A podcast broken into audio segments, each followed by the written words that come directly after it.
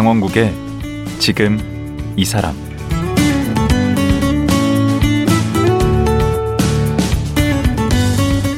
안녕하세요. 강원국입니다. 저는 글을 쓰는 사람이고 글쓰기 강연을 하기 때문에 종종 신조어 공부도 합니다. 그래야 젊은이들이 하는 말을 알아듣겠더라고요. 여러분 혹시 현타라는 말 아세요?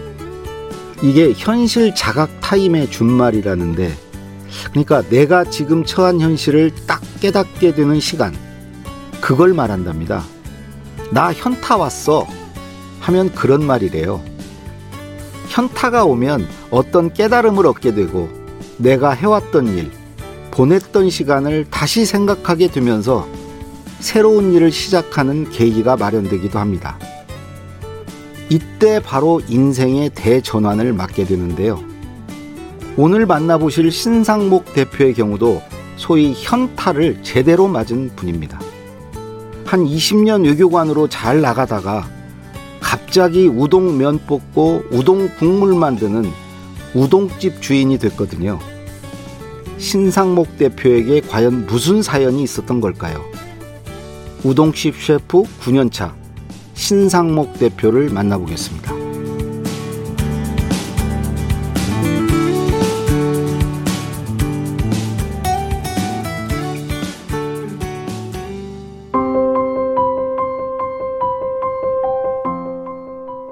신상목 대표는 1996년 제30회 외무고시에 합격했습니다. 2006년 주일대사관 1등 서기관, 2008년 주 파키스탄 참사관을 지냈습니다. 2010년 주요 20개국 G20 서울 정상회의 준비위원회에서 행사기획 과장을 맡았고 2012년 서울 해관보 정상회의 준비기획단 의전 과장을 끝으로 외교부를 그만두고 서울 강남에 우동집을 열었습니다. 쓴 책으로는 일본은 악어다. 학교에서 가르쳐 주지 않는 세계사, 학교에서 가르쳐 주지 않는 일본사 등이 있습니다.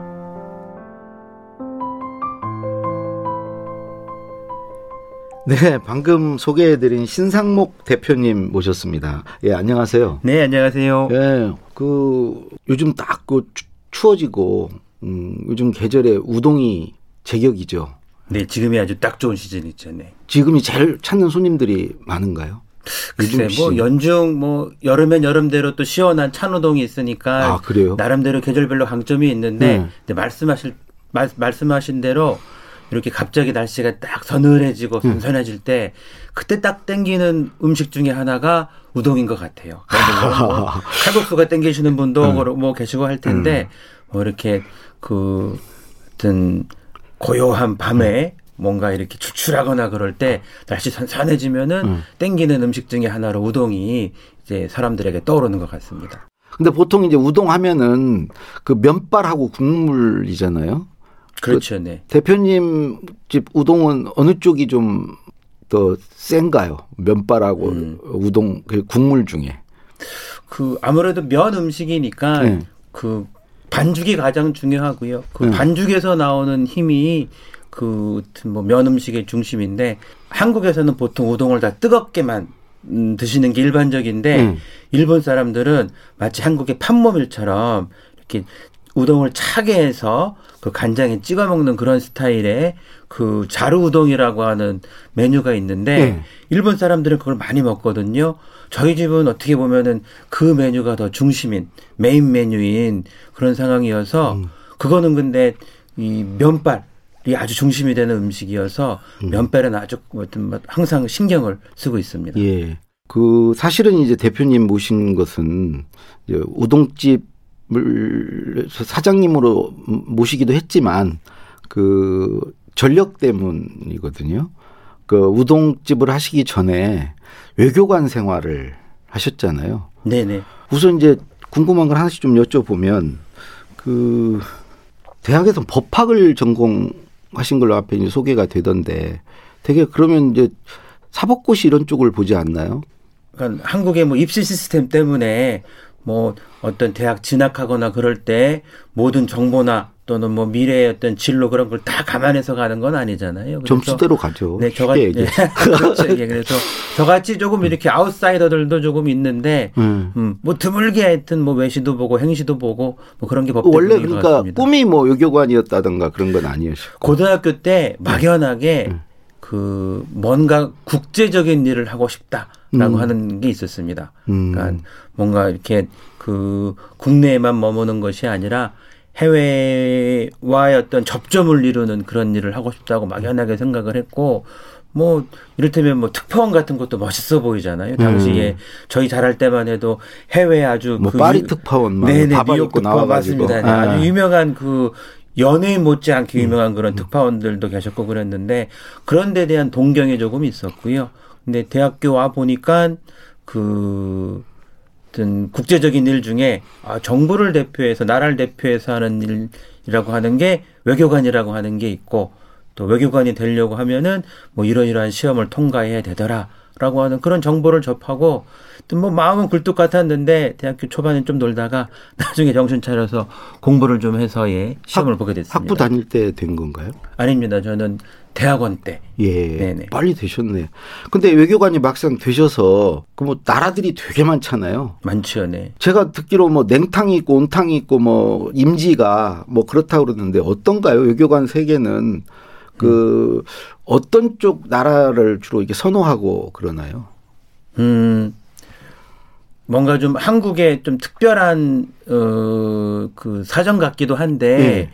하여튼 한국이 아주 잘 살, 그러니까 아주 잘 사는 나라도 아니고 네. 그렇다고 아주 못 사는 나라도 아니고 음. 하여튼 그 저희가 외교관 될 때만 해도 그 중간에 낀 어중빙빙한 좀 그러한 그 입지여서 그런지 음.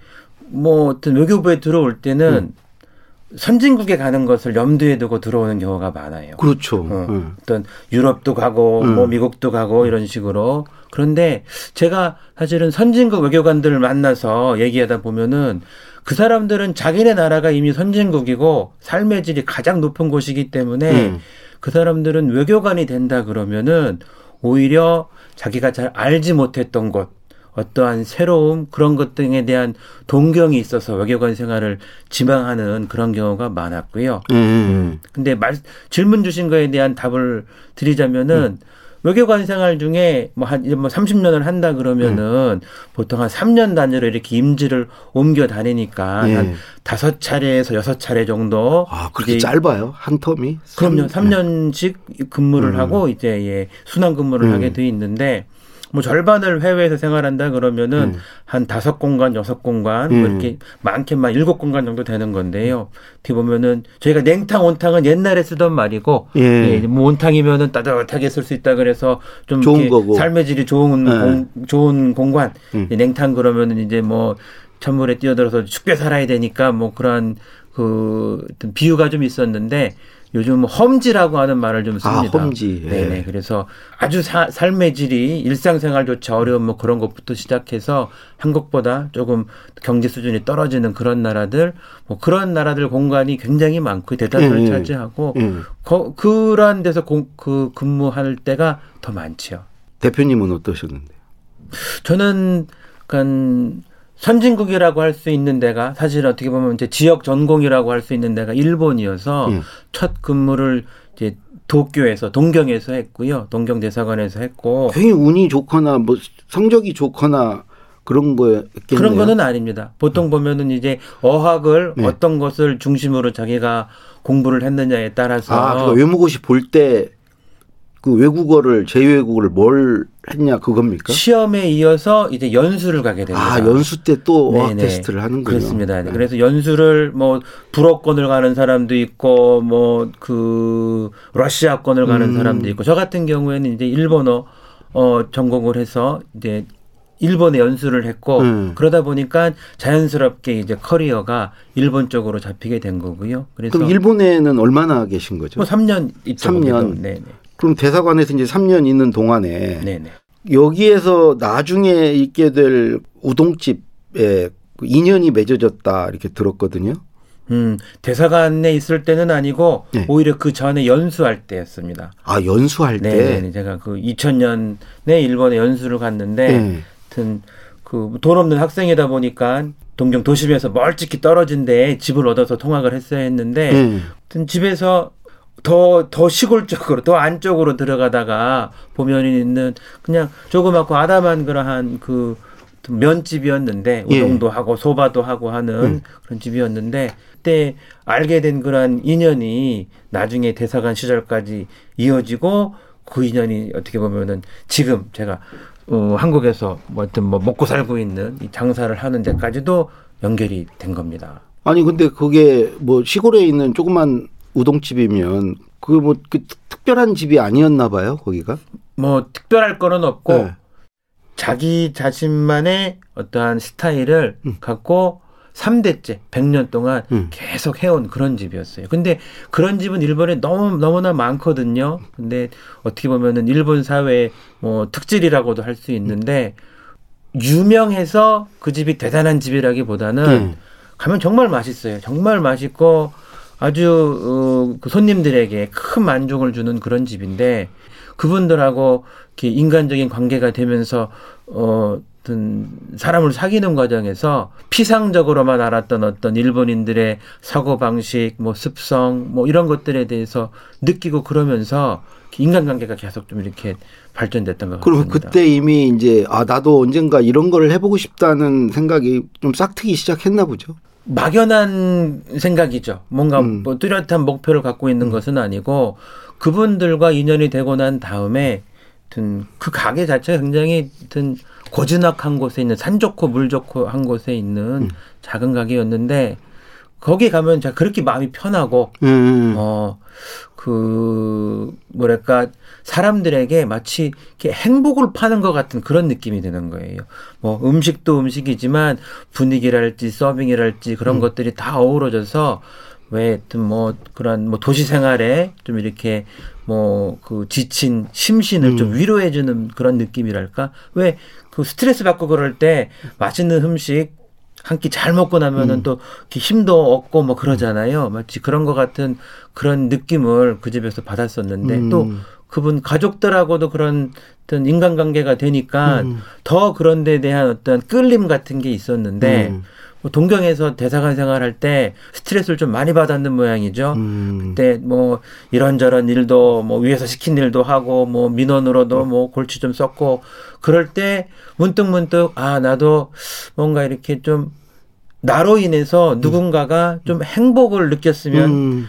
행복, 그러니까 뭐 음식을 팔거나 물건을 팔거나 그런 음. 게 아니라 그러한 그 뭔가 힐링 같은 네네 걸. 예. 사람들에게 그러한 걸 그 위로와 어떤 음. 뭐 행복을 주는 그런 존재가 됐으면 좋겠다라고 하는 음. 막연한 동경 같은 게 있었던 것 같아요. 그러니까 그때 씨는 뿌려졌네. 그쵸. 아직 싹은 네네. 안 텄지만 네네. 자기도 모르는 가운데 마음속에 씨가 뿌려졌네. 생각의 씨앗이 이제 던져진 거죠. 예. 언제 뿌린 씨가 싹을 틔우게 됐습니까? 제가 대사관을 그러니까 2000년에 이제 연수를 가서 그 집을 처음 알게 됐고 음. 이제 대사관에 근무를 나간 거는 2006년이거든요. 그렇죠. 근데 한 6년, 7년 정도 텀이 있는 상황이었는데 제가 두 번째 이제 근무를 갔을 때 그 집을 오랜만에 진짜로 몇 년 만에 간 거예요. 되게 반가웠겠네. 찾아서, 예. 몇년 근데 만에. 제가 가서 마음에 그때 울림이 있었던 게 하나도 변한 게 없는 거예요. 마치 음. 그 집이 나를 기다려준 것처럼 아. 시간이 정지된 것처럼 음. 그래서 그 느낌이 너무 좋았어요. 그 한국적인 상황에서는 모든 게 빨리빨리 바뀌어야 음. 되고 막 그래야 되고 그러는데 그게 좀 사람을 지치게 할 때가 있잖아요. 음. 그래서 그 어떻게 보면은 어떤 본질적인 것, 음. 가장 중심이 되는 것, 그것은 머물러 줬으면 좋겠다 하는 뭐 그런 생각을 할 때도 있고 그런데 음. 그때 불현듯 하여튼 몇 년 만에 간 그 집에서 음. 어, 음, 그러한 감상을 느끼셨구나. 제가 받은 거예요. 네. 그래서 그때 어 머릿속에 이상하게 뭐 화살을 한 대 맞은 듯 음. 어, 아 내가 외교관 생활을 하는 것도 좋은데 예. 만약에 내가 지금 받았던 이런 감상을 서울에 있는 사람들, 음. 한국에 있는 사람들에게 사람들에게 음. 그걸 전달할 수 있다 그러면은 야 그것도 꽤 괜찮은 삶일 것 같은데 하는 그 런 저때 그 당시에는 그냥 터무니없는 스스로도 터무니없는 아. 음. 생각이었는데 한 발 더 들어가셨네. 그게 이제. 이제 이제, 살짝 발화를 한 것 같은 그런 예. 느낌이었습니다. 어. 그러다가 이제 파키스탄이라는 곳으로 발령을 아. 받아서 네. 이제 이슬람아바드라고 하는 도시에 가서 네. 새롭게 생활을 하고 있는데 네. 아무튼 뭐 모르겠습니다. 하여튼 그 이게 꼭 결정적인 것은 아닌데 그왜 사람들이 조직 생활 하다 보면은 음. 아무리 좋은 조직이라도 조직의 일원이라고 일원이기 때문에 느낄 수밖에 없는 어떠한 그 스트레스람 스트레스고 한계람 한계 같은 게 좀 있잖아요. 네, 그래서 그럼요. 아니 음. 누구나 지금 직장 좋은 지가 못 들어가서 막 그렇지만 또 들어가면 언제 이걸 못 나와서 또 안달거든요. 그렇죠. 네네네. 저도 그때 그랬던 것 같아요. 그러니까 외교관이라고 하는 외교부라고 하는 직장에서 일하는 게 선망의 직장이죠. 네. 글쎄 뭐 음. 너무나 하여튼 고맙고 음. 저한테는 감사한 직장인데 근데 정부라고 하는 대한민국에서 가장 큰 조직 안에서 일하다 보니까 음. 그 안에서 느끼는 어떠한 한계라든지 그런 것들은 뭐, 뭐 분명히 그렇죠. 있었고요. 그래서 음. 나름대로는 이제 자유를 꿈꾸는 음. 거고 그 어떤 층층 시야에서 음. 자기가 어떤 자기 의지대로 무언가를 해보기보다는 음. 남들이 남들에게 주어진 일을 잘하면은 음. 어 잘했어 라고 하는 그런 칭찬을 바라면서 사는 좀 그런 삶에서 조금 벗어나서 좀 주체적으로 한번 살아보고 싶다라고 하는 뭐 그런 열망 같은 게 좀 있었는데. 그 누구나 있습니다. 그렇죠. 예. 자기가 정말 하고 싶고 잘할 수 있는 일을 자기가 찾아서 하는 게 아니고 누군가가 시키는 일을 해야 되니까 하고 그들의 어떤 인정과 이거를 구걸 구걸하면서 그것에 기대서 사는 거 아니에요. 남의 평가에 기대서 사는 거 아니에요. 그렇죠. 네네. 좋은 평가를 받아야 뭐 그 안에서 승진도 하고 그렇죠. 뭐 이렇게 할 수 있으니까 음. 내 어떤 어찌 보면 운명을 남의 손에 맡기고 사는 거죠. 그렇죠. 기본적으로. 음. 그런데 뭐 그거야 우리 모든 직장인이 다 느끼는 거고 그래도 뭔가 결정적인 계기가 있어야 이게 무슨 이걸 다 외교관 이 직을 내려놓고 뭐 우동집을 하겠다 이렇게 되는 거 아닙니까? 음. 어떠한 그래도 열매랄까요? 뭐 이렇게 퐁 하나 터진 순간은 음. 파키스탄에 있을 때그 음. 그 폭탄 테러 사건이 있었는데 아. 어, 사실은 음, 제가 그 호텔에서 음. 이제 식사를 하기로 음. 돼 있었는데 테러 사건이 음, 난 호텔. 그렇죠. 네. 예. 그러니까 바로 그 시간에 네. 테러가 난 그 시간에 제가 그 호텔에서 어, 밥을 먹기로 돼 있었는데 어, 그날따라 몸이 좀 안 좋아서 좀 꿈을 대다가 그좀 늦게 늦게 이제 그 뭐 출발했다 그래야 되나 아니면 음. 출발하려고 하는 그 찰나에 꽝 터지더라고요. 아, 그래서 그러니까 음. 예약 시간에 맞춰 갔으면은 그렇죠. 거기서 어떻게 됐을지 네네. 모르네요. 그러니까 저희 집에서 그 호텔까지 10분밖에 안 걸리기 때문에 거의 음. 백발 백, 발 백중인데 그렇죠. 제 시간에 갔어요. 제가 제 시간에 갔으면은 음. 그 파키스탄에 있는 호텔들은 워낙 테러가 심한 곳이어서 앞에 그 바리케이드를 음. 쳐놓고 검색을 하고 검문 음. 검색을 하거든요. 음. 그 검색대에서 폭탄이 터졌는데 음. 저는 아마 그 검색대에 서 있다가 아마 당했을 가능성이 높죠. 아니 그러면 그 사건으로 그 인명 피해가 얼마나 있었던 거예요? 최소한 100명 이상이 그 호텔에서 희생된 것으로 아. 정확하게 몇 명 죽었는지는 지금도 모르는데 음. 최소한 100명 이상은 희생된 것으로 언론 보도가 났습니다. 오. 당시에 그 충격이 크셨겠는데. 뭐 음, 주 파키스탄 체코 대사가 그 호텔에서 있다가 희생이 됐고 아, 외교관들이 많이 희생이 됐어요. 뭐냐면 워낙 특급 호텔이나 그런 시설이 없기 때문에 외교관들 외국인들이 자주 출입하던 그런 데였고 음. 그렇기 때문에 아마도 테러의 대상이 됐을 텐데 그래서 뭐 들리는 소문으로는 뭐 CIA 요원도 거기에서 뭐 희생이 됐다 그러고 음. 사실은 저 말고도 저희 대사관 음, 직원들도 동료들도 어, 그 근처에 살던 사람은 뭐 집안에 유리가 다 박살나는 그런 피해를 겪은 사람도 있고 또 음, 제가 아는 분은 그, 어, 예약이 돼 있었는데 그게 뭐 직전에 취소가 돼서 또 구사일생으로 또 그 화를 모면한 경우도 있고 뭐 그때 그랬는데 그때 하여튼 뭐 불현듯, 음, 야, 이거 한, 한 번 사는 인생인데 네. 어, 어떻게 내일 내가 어떻게 될지 모르는 내일을 장담할 수 없는 인생인데 음. 그렇게 막 그렇게 뭐 전전긍긍하고 끙끙거리면서 음. 안달복달하고 어, 예, 그렇게만 하지 말고 네. 하고 싶은 거 있으면은 한번 음, 너의 그 손발을 부지런히 움직여서 음. 뭔가 결과를 내는 그런 삶 그거 한번 도전해 보자. 그래서 어떻게 뭘 하셨습니까? 테러 터지고 난 다음에는 뭐 그 대사관 직원이기 때문에 음. 그 테러를 하여튼 뭐 상황도 동향도 되고. 보고하고 또 교민들 뭐 안위도 챙기고 뭐 음. 그러느라고 정신이 없었는데 음. 며칠 지나고 난 다음에 좀 정신을 차리고 보니까 음. 아까 말씀드린 대로 야 신상목 너 이렇게 살아도 되겠어? 음. 라고 하는 그런 뭐 하여튼 뭐 요즘 말로 현타라 그러나요? 뭐 음. 그런 게 좀 와서 그때 제가 그 일본에 계신 저희 그 우동 스승님한테 음. 편지를 썼어요 제가 예. 어. 어 제가 이, 이, 이 그 뭐랄까 나름대로는 끌어오르는 이, 이, 이 열정을 이기지 못하고 제가 그 제가 할아버지라고 여쭙는데 음. 그 할아버지 어 파키스탄의 신상목입니다라고 음. 해서 음.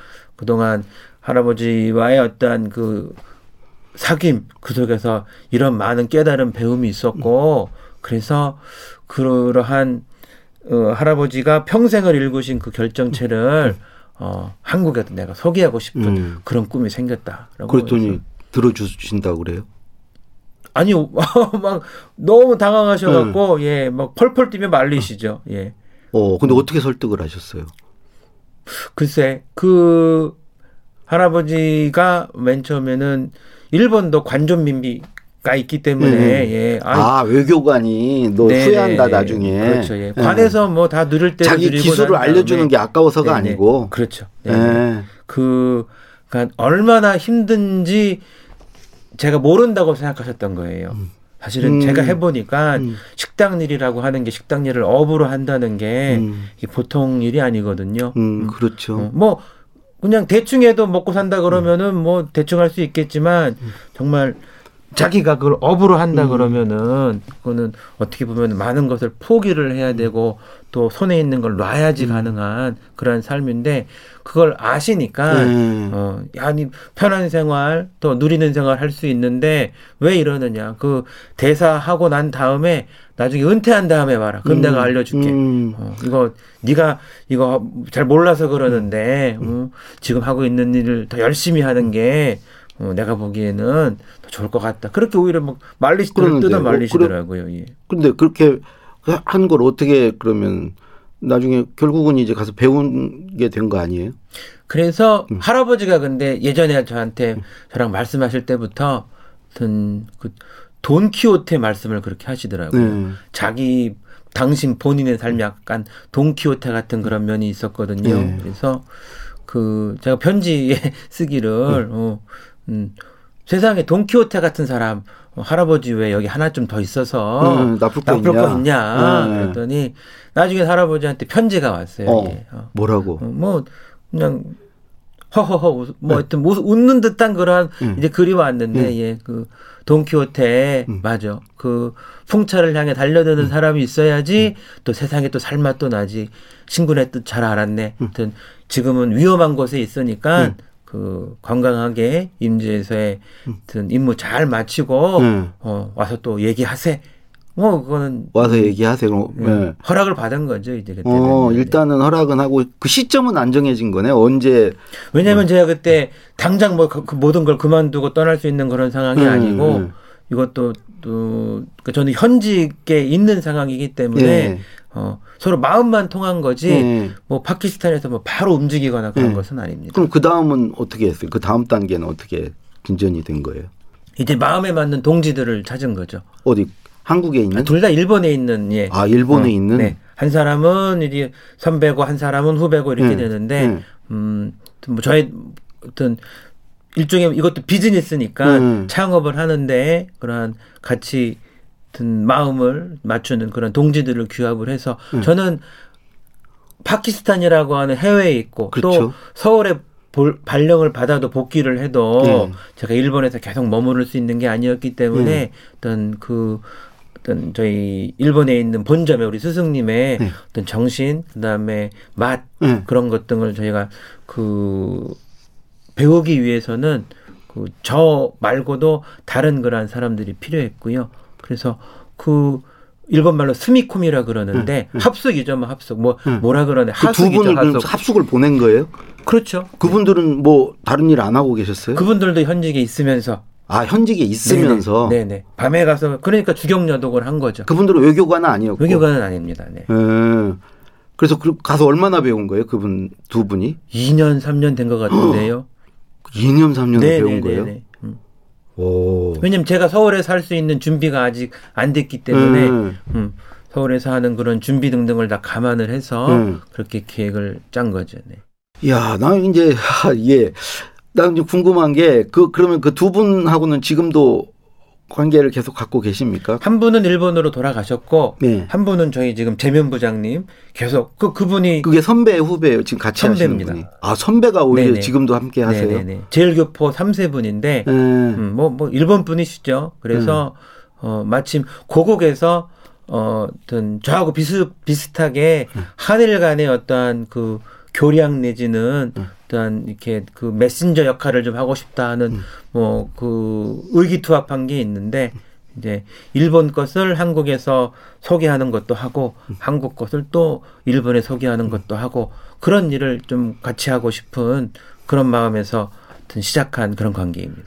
그러면 이제 그렇게 해서 차린 게 언제예요? 우동집을 차린 게? 2012년이죠. 12년. 네. 어디에 차리셨어요? 강남역 부근에 차렸습니다. 아, 그게 지금도 그 자리입니까? 그게 같은 자리입니다. 음. 기적적으로 그 하여튼 어려운 자리에서 야, 아직까지 살아남아 어, 있습니다. 우여곡절이 있으셨네. 어쨌든 어 얘기를 나누다 보니까 이제 시간이 거의 다 됐는데 네네. 이제 내일 한 번 더 말씀 들어보기로 하고요. 오늘은 그러니까 그 외교관 생활을 하다가 이제 그 우동집 차린 데까지 예, 거기까지 이제 오늘 얘기를 들었습니다. 내일 그 지금은 어떻게 지금 하고 계시고 여러 가지 관련된 얘기들을 이어서 내일 또 말씀 들어보도록 하겠습니다. 오늘 말씀 고맙습니다. 네, 감사합니다. 외교관에서 우동집 주인으로 두 번째 인생을 장인 정신으로 살아가는 신상목 대표와 말씀 나눴습니다.